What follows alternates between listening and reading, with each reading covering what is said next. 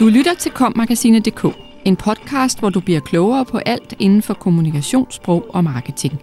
Mit navn er Anne Nimp. Denne episode handler om de kritiske og reklametrætte forbrugere.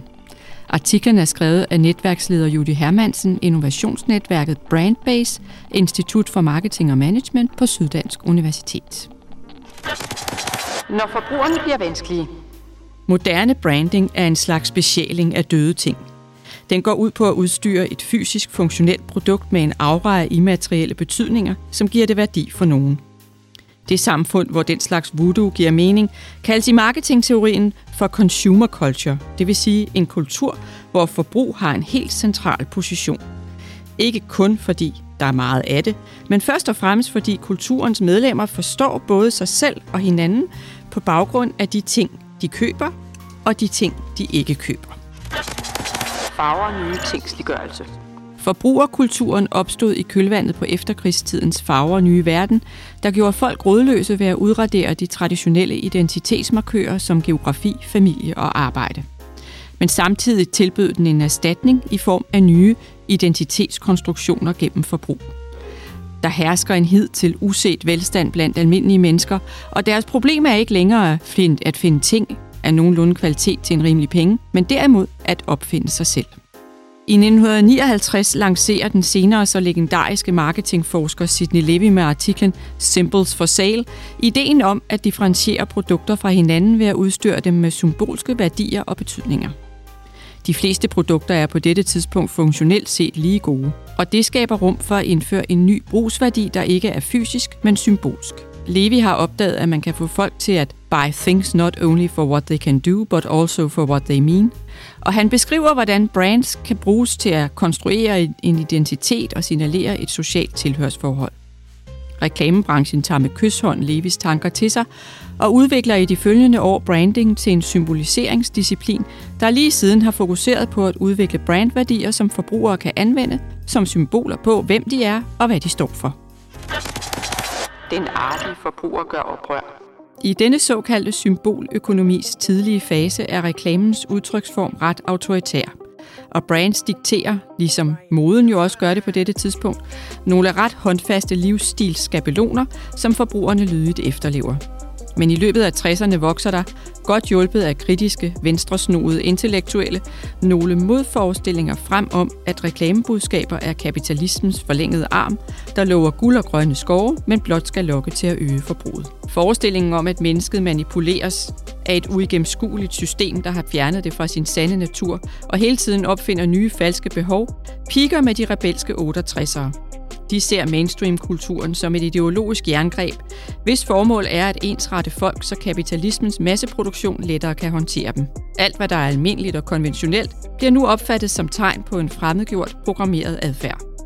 Og man viser, at man er et ægte, uspoleret individ, ved ikke at være underlagt konformiteten. At være anderledes bliver hermed et symbol på at være et rigtigt, selvstændigt menneske. Mens det i de tidlige 50'ere var dødsmart at efterleve reklamernes budskaber, er der således i slutningen af 60'erne ingen med respekt for sig selv, som vil være et segment, der er programmeret af marketingbranchen. Nu er idealet i stedet at være på tværs af konventionerne og i opposition til de kommercielle skabeloner. Antiforbrugere holder julene i gang. Antiforbrugsguruer og protestbevægelser, som for eksempel Naomi Klein og Adbusters, kan måske nok få det til at risle koldt ned ad ryggen på marketingfolk, der skal leve af at sælge produkter og brands. Men også antiforbrugere er underlagt symboløkonomiens du er, hvad du forbruger logik. Når vi forstår os selv og andre ud fra, hvad vi, skråstreg de forbruger, så er enhver ytring, som kræver symbolisering, og det gør oprør i den grad, tvunget ind i selv samme symboløkonomi. Men oprøret skal naturligvis udtrykke et alternativt forbrug. Alle former for modkultur leverer derfor nye muligheder for produktdifferentiering og symbolisering, og er dermed i virkeligheden med til at udvide markedet for vareproduktion og branding. Det er i hvert fald pointen i bogen The Rebel Cell, hvor forfatterne Joseph Heath og Andrew Potter ret provokerende ser de stilbevidste subkulturelle antiforbrugere som en ren salvandsindsprøjtning til forbrugsspiralen. Boostet er hårdt tiltrængt, for de senkapitalistiske markeder er sådan set det, da disse oprørere kommer ridende ind med idéer til nye alternative brands og produkter, der er lidt anderledes end dem, der allerede er i omløb. Rebellerne er endda nærmest en selvkørende evighedsmaskine.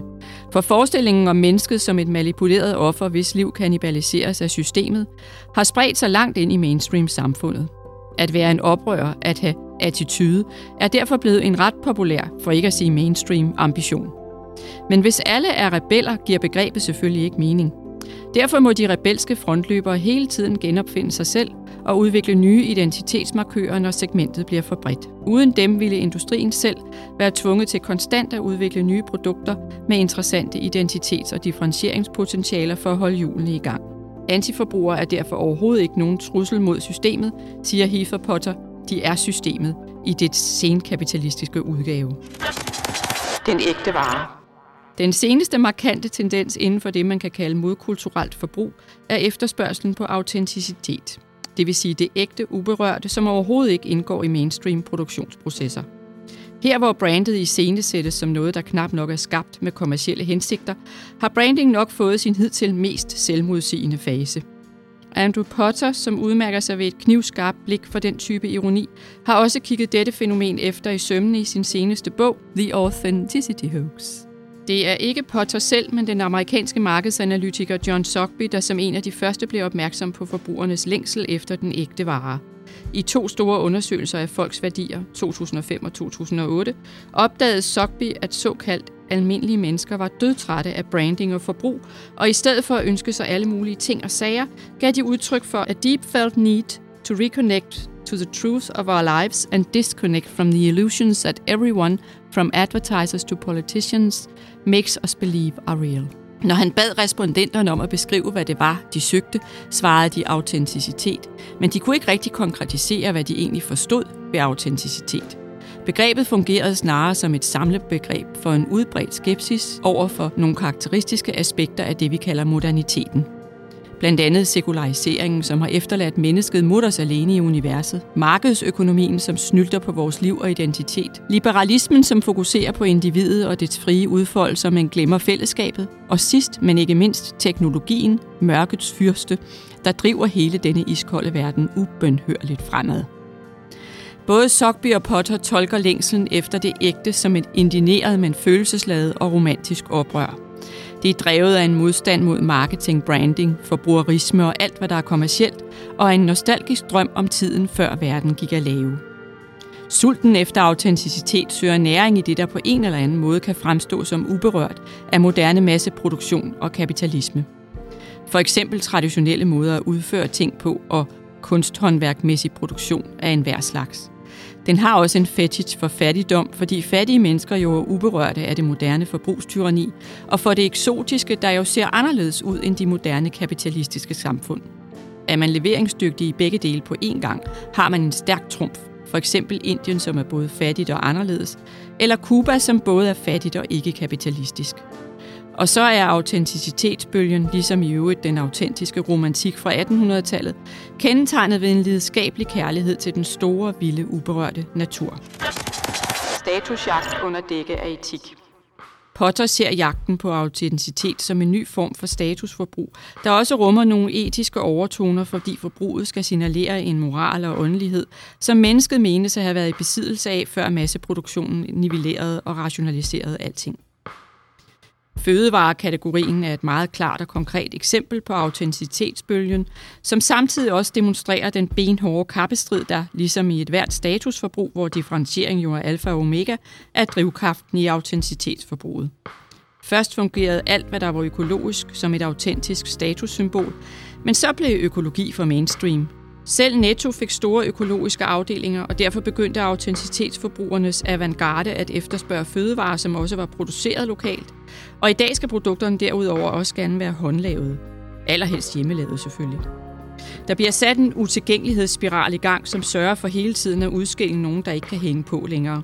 Økologiske produkter er dyrere end ikke-økologiske. Lokale produkter er ikke bare dyrere, men også sværere at få fat på, det håndlavede er både dyrere og sværere at få fat på, og de allerfærreste kan lave produkterne selv. I hvert fald, hvis de også skal passe et arbejde.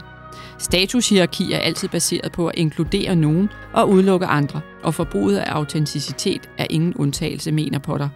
Den ægte vare bare ikke for alle og enhver. Den, der lærer sidst. Ifølge Andrew Potter har både den rebelske antiforbrugsbølge og den romantiske autenticitetstrend rødder tilbage til 60'ernes kapitalismekritik. Men mens den første repræsenterer et samfundskritisk, progressivt og politisk bevidst ideologisk standpunkt, så repræsenterer sidstnævnte en langt mere diffus kritik af moderniteten i det hele taget. Afskyen for massesamfundet er den samme. Måske er den endda blevet stærkere og mere skrækblandet, fordi den nu mere og mere ligner en eksistentiel angst for det moderne. Under alle omstændigheder demonstrerer de to markante tendenser i nyere marketinghistorie den skæbnens ironi, der hviler over den symboløkonomiske forbrugerkultur som fænomen i det hele taget. I takt med at producenter og brandmanager i stigende grad lytter til kritiske forbrugere af enhver observans, bliver mere og mere af vores kulturelle liv også infiltreret af marketing og branding. Sådan er det at leve i en consumer culture. Det var denne uges episode af kommagasinet.dk. Husk at lytte med hver uge. Næste gang handler det om branding, og hvorfor distribution, pris og situation, timing, bare er nogle af de helt uomgængelige marketingforudsætninger, som kommunikationsfolk bør blive bedre til at arbejde med. Podcasten er indtalt af Anne Nimb og Ask Lermand, produceret af Mia Christiansen og Mark Justesen Pedersen og udgivet af Kommunikation og Sprog.